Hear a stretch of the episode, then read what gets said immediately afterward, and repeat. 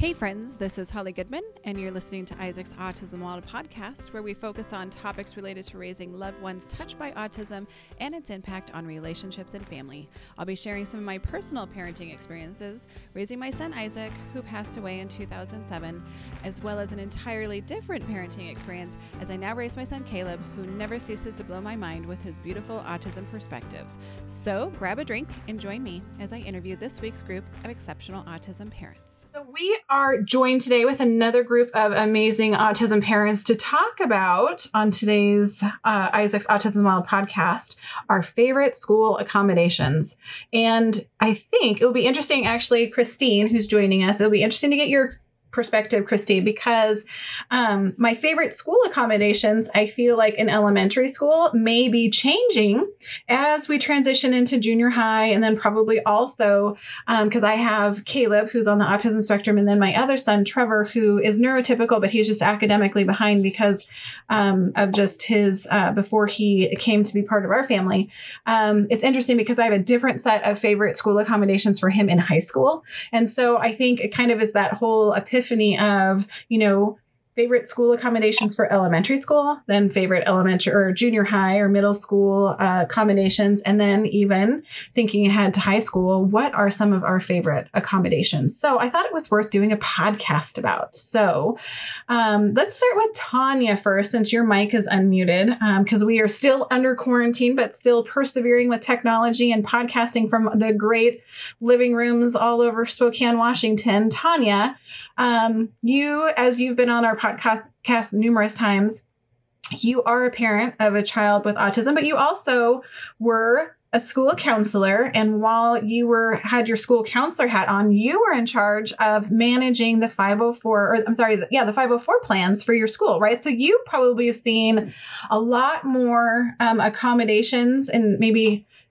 even non-traditional the ones that we don't see every day. So i was actually excited that you were able to be part of the podcast. So tell me personally and then professionally ones that you saw being used when you were managing um, and overseeing the 504 plans for um, for school. Well 504 plans are often put in place um, for students who don't necessarily qualify for an iep or because they have something temporarily medically wrong or more permanently medically wrong, but they just need the accommodations, not like specifically designed instruction, which is what IEPs do. Yeah. Um, so they just need like some extra accommodation. So I typically often see some kids with ADHD who don't necessarily always qualify for the specifically designed instruction, but they just need like extra time on tests and stuff. And so they'll have a 504 plan. Um, some of the things I've seen with 504, like mm, we've done um, temp- temporary 504 plans for like if a student breaks their leg or we have a student who had a PICC line going to his heart so he couldn't be bumped in the hall. So like one of the accommodations we wrote for him on the 504 was that he had to leave class early so he could get to his next class before the halls were filled with kids. Um, which so makes total sense. professional like accommodations i've seen. Um, my favorite with my son who's very different my son has a lot of like gets sensory overload really easily and really low frustration tolerance. And he's not very good at realizing all the time when he needs a break. So, um, one of the things his accommodations is like anytime he asks for a break, he's given one no matter what, because we're trying to encourage him to do that himself, to be a self advocate and realize when he needs a break. So if he asks for a break, a teacher has never denied him being able to go take a break. And he does several different things on his breaks. It depends. Sometimes he'll just go and eat a snack.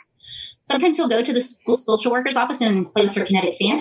Ooh. And uh, yeah, other times he'll go um, downstairs and they have a little um, trampoline and they have a stationary bike, and he'll just ride off energy on the stationary bike just to get off out some energy. Now, so, do you yeah, ever have you ever known your? And I'm only asking because I'm asking for a friend because I know, like, uh, I'm certain my not my child with autism, but my 10th grader would abuse that in a heartbeat because, um, you know, he's just you know that kid. So have has he uh, has he figured out that there are advantages for hey you have to give me a break and so I'm going to ask for a break, or has he really just used them um, when he needs them? sometimes he sometimes he uses them a little more than he should, but overall he actually doesn't abuse them too much. The big reason he uses them actually is because he is always hungry. Yeah, and if he talked about this. Yes, he's yeah. If he gets hungry, he gets really grumpy. So he's constantly like he has a one-on-one para, and she carries around a bag of snacks for him that have the snacks. I send him to school with like five snacks. And so he and like if he's in PE, you're not allowed to eat in the gym or you're not allowed to eat in the library. So sometimes if he starts getting hungry, he'll just have to go take a break just so he can get something to eat. Gotcha. And so that's the main reason actually why he takes a break is to get a snack. More than anything else, he takes breaks for snacks. Gotcha. But he hasn't gotten to the point where he's like, well, I just don't like this. I'm taking a break. And sometimes he actually, part of the reason why we're so, his teachers are so big on him letting him take a break when he asks is because he's not when he's really getting upset or frustrated he's not good at asking and often will want to stay in the class when he really needs to take a break. Yeah. He won't want to left out or out of the classroom. I can and so they're trying to really encourage that with him that you know when you need a break go you need to advocate for yourself and go take it because he's not always good at realizing that and he doesn't want to leave sometimes sure now um is that his only accommodation that he's using or does he have other ones I was going to say accommodations, but that's, that's, that's, the more the merrier. Yes, he takes frequent breaks because he also has like his shorter attention span. So like after sitting in class for twenty minutes, he's like ready to just need a five minute like break and then come back. Mm-hmm. Um, especially with math, math is his big frustrating and writing too. But math, especially, it's he does okay with it, but he just doesn't like it, and so he gets frustrated easily, especially with how they teach math now.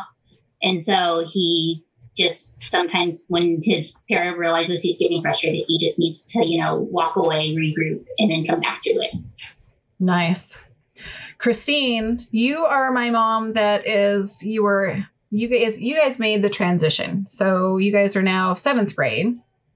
Um, so let's talk about elementary school. When he when your son was in elementary school, what were some of your favorite accommodations that um, seemed to really work for Cameron? Well, I mean, I hate, so I hate to say what my favorite accommodations were, um, simply because we were incredibly lucky um, to get the accommodations that we got. Um, from the time that my son was in first grade, he had a one on one paraeducator with him all day long in the classroom.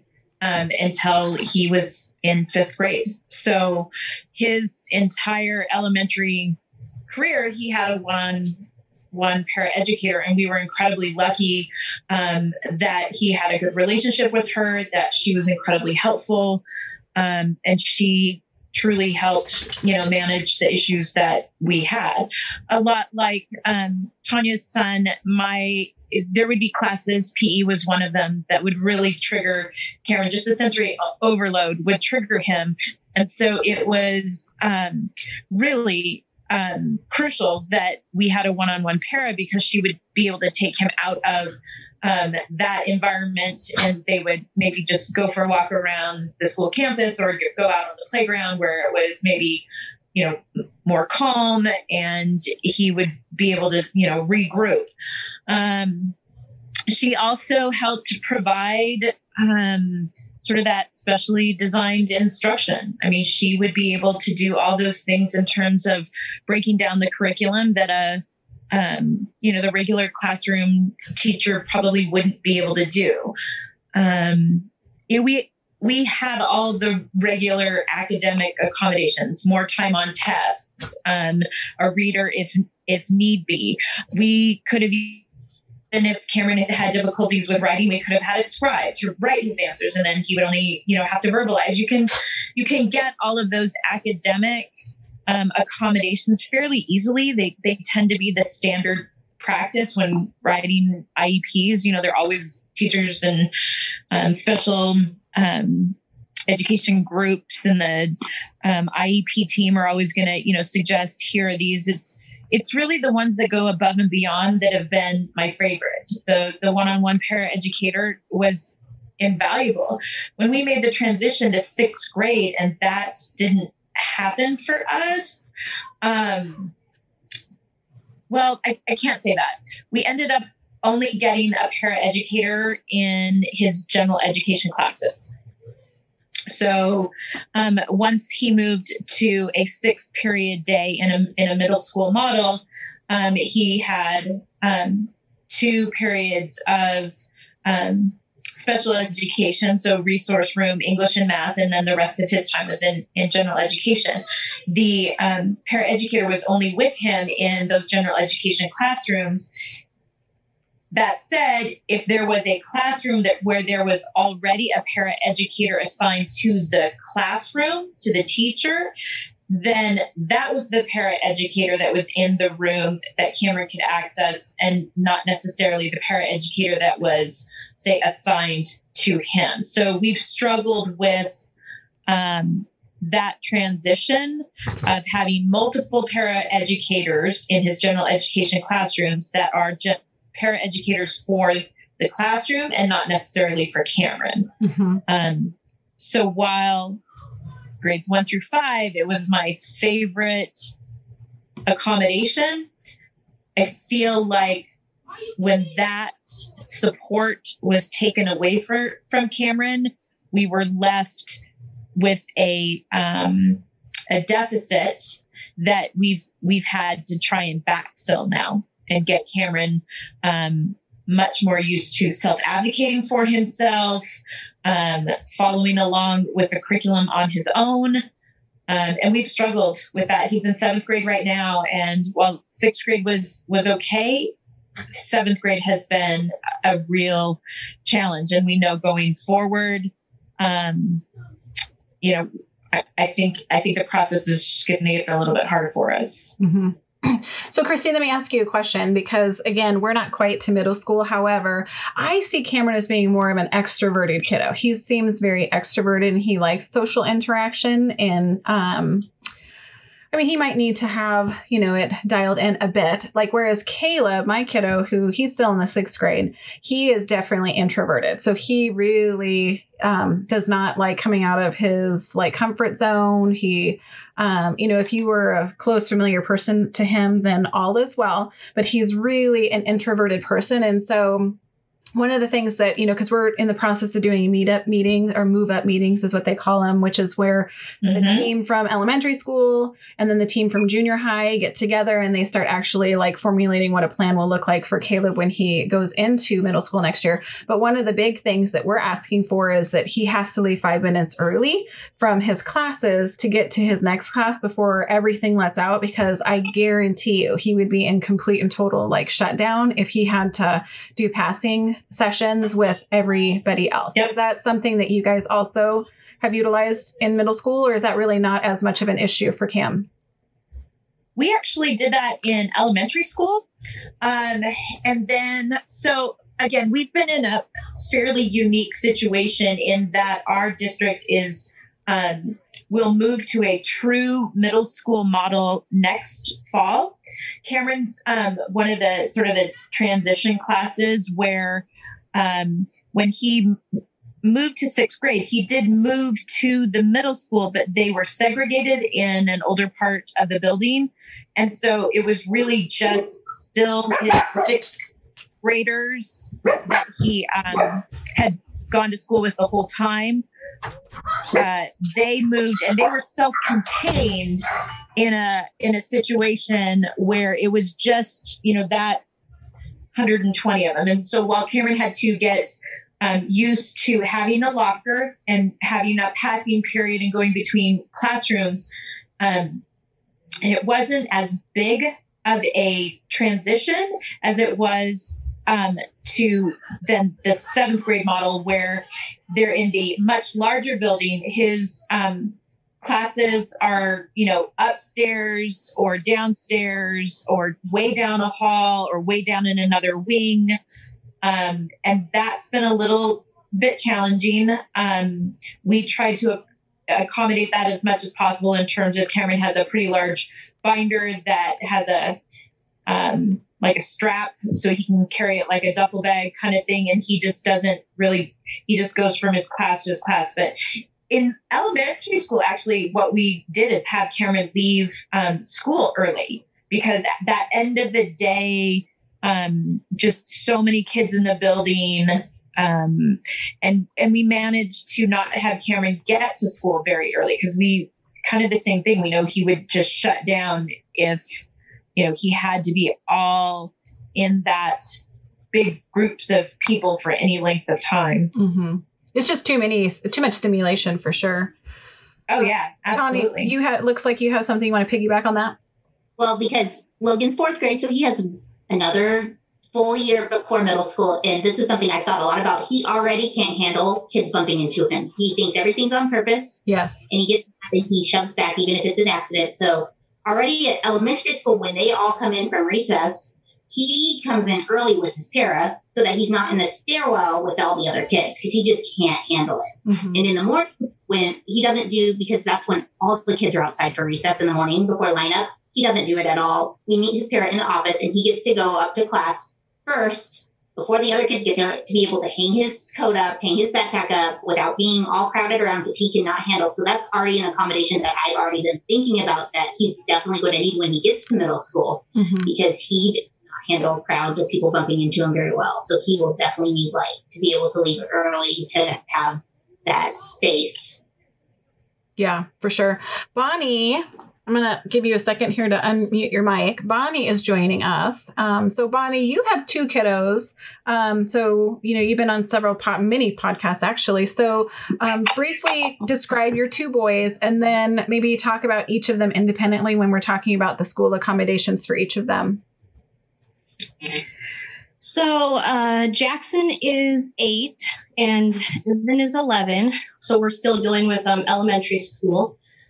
Um, the difference between the two is Jackson is in gen ed and uh, gets pull out services where Evan is in a DI classroom. So obviously that's a lot different. Um, so I would say uh, Jackson, he did used to have a one on one aide. Um, unfortunately, we had to fight very hard to get that, almost where we were going to court. We had to do a mediation with the lawyers, and uh, and then they made us every month go back and see if we still needed the aide, still needed the aide. Every month, it was just it was really draining, and I I'm very thankful that um, he had amazing teachers that would work with him, so um, we felt comfortable. Uh, when they said it was they were done using the aide that that was fine um, but the accommodations he gets now is he would get like extra time um, extra time doing his work. They uh, he does use the resource room for reading and math. Um, he also has a person that he just really connected with and the school noticed he connected with. And so when he does have those hard moments or something that sets him off, triggers him off, they're able to call her and he's able to go be with her, um, which has been a great help because um, he doesn't connect with too many people. And another really amazing thing for him they've done is, as you guys know, for them making friends is really hard.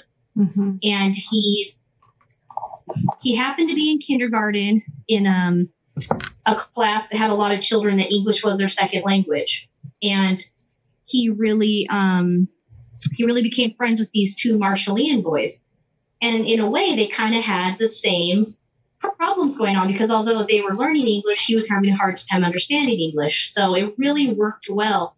And they, him and those two boys have been buddies, kindergarten, first grade, now second grade. And what they have done is every year they have made sure that those two boys are in his class so that he maintains those friendships because um, it's just hard for him to get those. So they recognize that and they think it's important enough to keep it going for him because they are a big help to him too. Wow, that's so Bonnie, I have to ask: Are these are these written accommodations though, or is this just something the school is doing? So the friendship one, no, that definitely was not a written accommodation. Um, the uh, uh, being able to go to that teacher, yes, that's written in there. Okay. Um, having them out, yeah, but that the friendship one, um, th- that school's been very accommodating on even letting us help decide what teacher he gets. We get to know their backgrounds first. We get to know if they have a special ed background, if they've had kids with autism in their class any, before, and um, and we're really able to help make that decision on where he goes every year. and that's for Jackson, Okay. your son that's higher functioning, correct? Correct. Mm-hmm. Gotcha. Well, that's very cool. That's very nice. Um, a collaboration there with your school. I want to piggyback on that. I'm just realizing looking at my son's accommodations, like because in elementary school, they're just so good at giving him needed accommodations. I'm realizing his breaks aren't even written into his IEP, Oh, Right. Yep. automatically giving it to him. So that's something I definitely want to make sure gets included in there for middle school. because he'll have more teachers, but his elementary school team is, is just so awesome that they just automatically do it, yeah. even with necessarily being written into his IEP. Well, I think that's important to note. Um, so one of the things that we have found as we've moved through, you know, the seventh grade year is um, a lot of the um, instruction, a lot of the um, assignments that are required of students. So much of it is is online or on Chromebooks. Um, you know, they're using the students are using technology, and for Cameron, what we have found is that it that is r- really difficult for him. Um, one example is in sixth grade, he had a science teacher who had two very large screens at the front of the classroom and notes that were supposed to be taken. They were all digital notes. So they would create these digital notebooks. And so the teacher would flash, you know, one of the slides up on one screen and you know go through it and then he'd slide it over to the other big screen and flash the new information up on you know the the main screen and and there was just so much information coming at Cameron that he just couldn't focus. It was so frustrating. And, and finally, I just had to say, look, I'm sorry, but Cameron just he can't track it. Like he's not going to be able to track from one screen to the next screen to onto his screen and swiping it into his digital notebook. That just doesn't work for us. We need we need a different system for Cameron, um, and so we had to work through that. And while it wasn't a written accommodation in his IEP, because that would have meant going back to his IEP, rewriting it, amending it, et cetera, et cetera, just the teachers and I collaborated. We we identified what um, you know problem Cameron was having, and, and we addressed it. And so we were able to sort of address it as it was. The same thing has happened um, with seventh grade in terms of a lot of the um, tests and quizzes and exams are all online. And Cameron does um, much better with a paper and pencil one where he can literally like scratch out the answers that he knows. Like we've tried to teach him to, you know, tricks for, okay, if you know an answer on a test, you know, and it's multiple choice, if you know an answer is really wrong, scratch that one out so that you're not even, you know, trying to scroll through it and decide yes or no. Just if you know it's a no, scratch it out and then process of elimination, you can choose your words. So we've actually asked the teachers to give Cameron paper and pencil tests instead of having him take his tests online. There's something about that kinesthetic. Um, it's super visual for him. It's very tactile, and he does much better with those kinds of tests. But again, we didn't amend his IEP. All we did was ask the teachers to make that accommodation, and they were more than willing to do that. Yeah. And we're actually the opposite, Christine, is that we, Caleb actually, um, his biggest accommodation that I love, and keep in mind, I am anti technology. I really don't like technology. However, because of Caleb and the fact that he has dysgraphia, um, he is the exact opposite. So, um, his accommodation is is that he does not write any assignment. He has an iPad that goes everywhere with him and everything has to be provided to him and he has to be able to turn in every single assignment. Um, because for some reason his ability to type out the answers versus him having to use and manipulate the pencil to actually get the words out um, is so much more difficult. Just spelling alone if he has to have a pencil and paper and doing a spelling test you know he's probably only about 60% accurate. If he can actually use an iPad and type it all out, his accuracy goes up to like almost like 90 to 100%. So he's kind of that opposite. The thing that's frustrating for me though is, um, you know, I, I'm a person, I want it all documented, but we have come through a situation where we came from a school district. We had a really bad um, experience. And so transitioning to our new school, um, I, I don't have any reason to be concerned um, or feel like they're going to screw us around. But I still am really, uh, I have a lot of anxiety about making sure everything in terms of accommodation is is noted. Um, just because it takes one change of staff to all of a sudden everything starts coming unraveled. And that's kind of, I guess, what happened you know, last year is that, you know, slight little switch in who's working with my child, you know, like every single day, that then became an issue.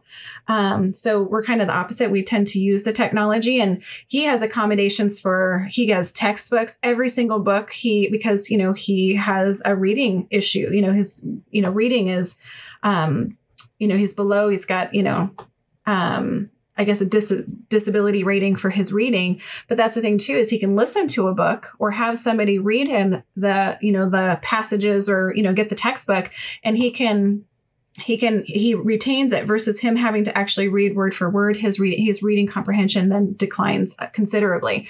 And that's also the other accommodation too is that he can actually do his tests where he's actually orally giving the answer.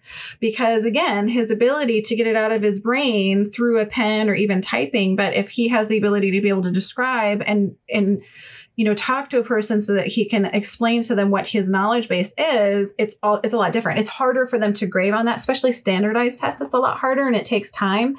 Um, but those are probably like my most favorite for Caleb. But Caleb, you know, he's gen ed. He only goes out to the learning support center um, for, you know, 20, 30 minute segments a few times a day. You know, well, it, it's probably one time a day. Um, and here's my other big one a freaking calculator. I mean, let's mm-hmm. be real, people. Like something as simple as a freaking calculator. Like, okay, does anybody take pen to paper to do like all this, like, you know, massive calculations and long division and la la la la la? Heavens no, we just don't do that. And so I put the stop to this whole you know, like garbage with, you know, teach my kid how to do this math with a calculator because it's real, be real. Like have, give him the story problem, give him then a calculator and help him work out the, the answer to a story problem using a calculator versus having to read through it to get the right information to then have to do all of this more complex paper to pen, you know, mathematical calculation when you can just teach him to use a calculator. And so, um, the hard part that we've had is just consistency in utilizing those accommodations because again um, you know, just in sixth grade, the way that our school does it is they rotate three times. So his class gets up and moves to the next class for math, and then they get up and they move to the next class for history or science. And then just making sure that all of those teachers are using those accommodations. And so, really, what you said, Christine, I think is spot on is that it's then teaching our kiddos to be able to advocate for what their accommodations are. But then it makes it really important that they know why they need it because it's no good if it's on paper, but they don't know why it's actually helpful to them. Um, so he has to be able to articulate, well, no, I need to use a calculator because, you know, I can figure out what information I need to pull out of a story problem, but it's just, I need to be able to use my calculator to actually do the math. And so that's where we're having to teach him some of those things. But um, Bonnie, I didn't. Well, I think that'll become more important the older that our kids get. So the more, you know, like eighth grade, it'll be that much more important that Cameron is able to advocate for himself. As he moves into high school, it's going to be yeah. that much more important that he's able to advocate for himself. I think the other thing that I'm that I'm thinking we're all saying is that um, while we can have our favorite accommodations, I think that anybody's favorite accommodations are going to be what truly makes their child successful. So whereas Cameron needs paper and pencil, Caleb doesn't. And so while that may be a favorite accommodation for me, th- that wouldn't work for Caleb. And so I think truly knowing your kid, knowing your kid at school, um, knowing your school, knowing how they're teaching, um, you know, our, our district uses a ton of technology. My knowing that, and then my knowing how Cameron works with that or can't work with that, doesn't work with that, what he struggles with, then leads me to know what accommodations are going to be best for him. Same thing with you. Knowing your school, knowing how Caleb works, then you can know better how to ask for those accommodations that are going to help him be successful. And I think you're right, but I think that the problem with that is Christine is I think um, parents don't know where to start asking. Like no one ever told me mm. or suggested to me that I my child could do oral tests nobody suggested that to me. Not one person suggested that to me from a, a teacher from either school district that that was wow. a suitable option for him. Um, and so mm-hmm. that's where I think that it really does help knowing what other people have for accommodations. And the reason why we use this one is because my son has trouble with blah, blah, blah, blah, or my daughter struggles. Because again, if you don't have a starting point of knowing what things, what accommodations are out there, um, again, it's like when you go to a lot of these organizations to apply for services, they don't just be like, "Oh, well, your child, this is all the things that you can get. Which one would you like?" You have to know what the, what's there to ask for it, and that's the hard part. Which yeah. is why I was hoping to utilize like kind of this podcast platform. Is that again, if you don't know what to ask for, again, we know our kiddos, but you know there's probably a handful of people that are listening to this podcast that had no idea that you can actually ask for oral tests. You know what I'm saying? Just because it's not something yeah. you see every day. Yeah, and to go along with the whole tech, I know our school district does use technology a lot. Christine and I are in the same school district. Mm-hmm. And for me, um, Logan also most likely has undiagnosed dysgraphia. So writing is very, very difficult for him. In fact, if it's a lot of writing, he'll usually ask his parent to write for him. And so one of the things where he gets OT at school, occupational therapy, and so they're working on teaching him typing and um, how to do a speech to text. Oh, that's I love that one too. Oh. The problem with my child right now, granted, he's only in fourth grade, and one of the problems is he gets a little silly with it because he likes when it says things completely like incorrectly. well, who wouldn't love that? I was pretty. It is pretty funny. I gotta say. so his, his, OT will constantly tell me he's like, "Yeah, he got a little silly with the speech to text today." I'm going to tell you right now, and then I want to get back to um, Bonnie because you have another kiddo I want to talk about real quick. But we actually came across it was um, Caleb's speech therapist that w- turned us on to a new app that's called Lens, and it's through Microsoft Office Suite. But the cool thing about this, if you guys don't know about this, I would highly recommend downloading. It's totally free. But the cool thing about it is, is that Caleb, because a lot of his textbooks and stories, like um, you know, like books that library books, are provided to him so that he can listen to them using his iPad. But the thing about it is, is when somebody hands him then a worksheet um, and he struggles you know if he can read it's just that he misses stuff when he reads especially like here's the instructions of what you're going to do. Read all the instructions before you start. So he's the kid where we read the first line and then he's going to try and execute on the first sentence of the paragraph because that's his working memory is really flawed. So the cool thing about this lens app is is that he can take a picture of his worksheet um, and then he just hits a couple of options and then it will basically go through, will analyze it, and then it will read his worksheet to him. So, I mean, you can even use this for like instructions on the wall where there's like something, you know, instructions on, you know, like a store closing or something like that because of the COVID 19. He can use the app scan it and then it will read to him what the words on the page is. And again, it's not because he can't read, it's just that his tendency is to read the first sentence and then a lot of times, especially when it's in instructions, he's then, you know, popping off and trying to do the first thing, but then everything else that he's not read, then he screws up the rest of the worksheet. So um, Lens is a really great app too. Um, well, one of the things I did also, knowing that technology is so big and that in the future it's going to be really beneficial for Logan, is so I was planning on getting him this for his birthday, but with the whole quarantine, when I found out the schools were closing down, I went ahead and bought him a cheap Chromebook. Oh. And I automatically logged him on to his school account on it. So it automatically, so he just goes off, it's right onto his school account. And so it, we're working on that because his teacher's posting assignments to Google Classroom. And so and I put him on typing.com so he can practice typing because I think that will be really beneficial for him because writing's so difficult. And so it's kind of getting him used to using the technology more at home and getting more practice than he has been at school lately. Mm-hmm. So with the schools closing down, it kind of, I was like, I'm just going to go ahead and purchase this now since we're going to be home. Yeah, I hear you there. Bonnie, can we circle back to you real quick? Because we um, covered one of your kiddos, but we didn't cover your other kiddo, Evan. So when you're talking about Evan, like talk to us a little bit about some of his accommodations and which ones. Um, so yeah, so Evan is in a DI classroom, designed instruction he um, is very low functioning and he is not capable um, in any way, even for a little bit of the day, to be in a gen ed classroom. So, the one thing I would say easier about that is, um, you know, there's a little less worry about stuff. You also have teachers that um, are automatically special ed teachers. Um, and in our school, very lucky. Everybody, literally everybody's amazing at school. So I'm really, really lucky. But um, for him, you know, accommodations for him is uh, he the bathroom and now that he's moved up to the class that's fifth and sixth grade um, he cannot go to the bathroom by himself so a lot of the kids just go right across and go to the bathroom by himself that's not something he can do so an aide has to walk him over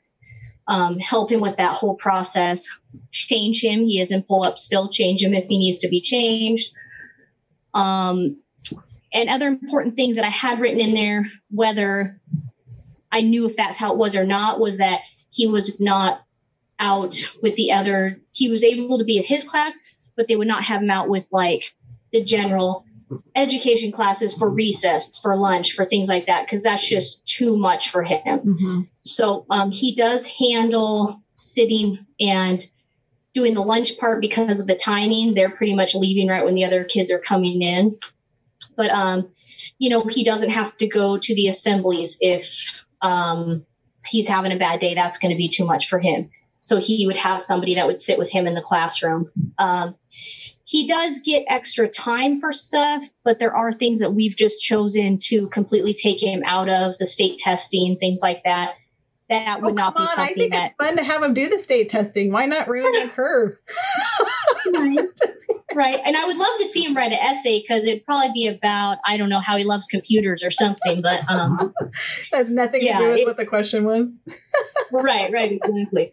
But um, yeah. So we sign him out of stuff like that. Um, things that aren't written into the IEP, they do allow us to come in whenever we want, um, at all times of the day, if we want to check on him. Um, I know that some other schools do this where the teachers have a texting app. So we text throughout the day to make sure that he's having an okay day. Does he need something? Um, things like that.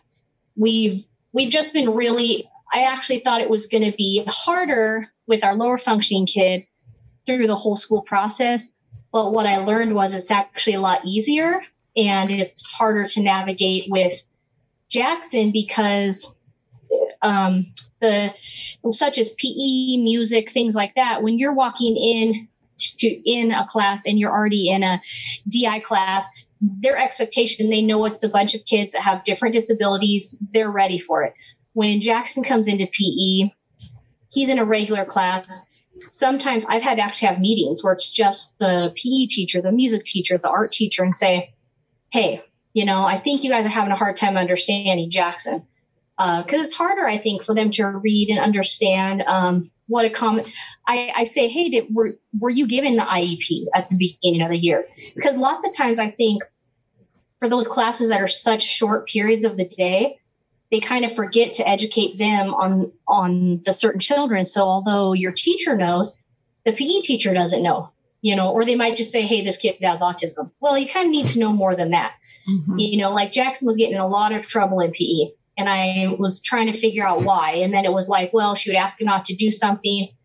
He would do it anyways. So he'd lose the rest of the PE time and have to sit on the bench. And it's like, well, wait a minute. Let's have a conversation about that. And her thought process was she thought she was being nice. Well, I don't want to treat him different than everybody else. I want to treat him like he has a disability. Well, actually, I want you to treat him like he has a disability because he needs you to ask him in a different way and he needs you to ask him more than once so that you fully know that he understands what the expectations are and whether it's written in it is totally i think it's totally important to get whatever you want written in the iep but also i think that you just touching base lots of times i've learned this from failing i've come in um, like a lion and didn't work too well for me. You know, I've tried to come in saying this, that, the other. I feel like now, you know, if you come in, you're kind, you're caring. I'm not saying it works every time, but you say, hey, this is just really what I need for my kid. And I know we all want to do what's best for my kid. So let's come together. For the most part, I think that it's that it's really, really great. And Evan just had his IEP, and the teacher said to me, you know, she said, Bonnie, what what is it that you're wanting Evan to get out of school? And I thought that was a great question because she realized Evan doesn't need to know math. Yeah. Evan doesn't need to know. Those are Evan's going to live with me forever. Evan's never going to know those things. So it was actually a great question. And we were able to sit down and go, write out his IEP and go, what are really his needs? Can we do, can we kind of focus on some more living stuff, but it's still school? And we were able to come up, you know, with some great ideas like what type of number learning would he need to know how to use the microwave or to know how to use, you know, t- timers and all those different things like that? Or how would he, you know, what, to, what, what level reading would he need to read simple instructions like a stop sign or things like that? Um, so I think that, um, you know, you got to think out of the box a little bit. And then um, also, if you have to, and, and hopefully you won't, you do remember that no matter what, you get to fight for your kid because that's your kid and those are your accommodations that you know your kid best. I think that's really important, Bonnie, for everybody to recognize. While we're talking about accommodations, um, we we should also sort of marry that with what are the types of learning goals that you can request on an IEP? And I think what you just stated about Evan in terms of what do you want to, him to get out of school? It's not just accommodations, it's what kind of learning goals should we be writing for um, our students? Um, because PE is a huge trigger class for Cameron, we pulled Cameron out of PE, and I don't plan on putting him back. He's incredibly active um, in other areas of our life, and having PE is just not some place where I want to put him. We would much rather him um, be in some more elective classes where we can kind of explore some strengths and weaknesses for him. He absolutely loves music.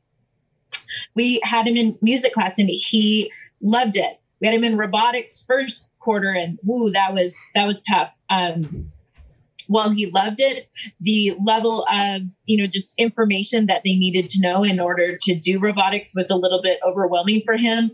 Um, but music, music was amazing. He picked up the ukulele, and in three days he was playing it. Like it was just something that was right at, up his wheelhouse. So um, we like just even even writing those learning goals. Pe is not going to be a learning goal for cameron. We're going to do physical activity and learn that kind of stuff outside of school. Um, and just like with evan uh, let's teach him to use a microwave. Let's teach him to learn use a timer. You know what what learning goals are going to be the most important for you know our kiddos. Totally.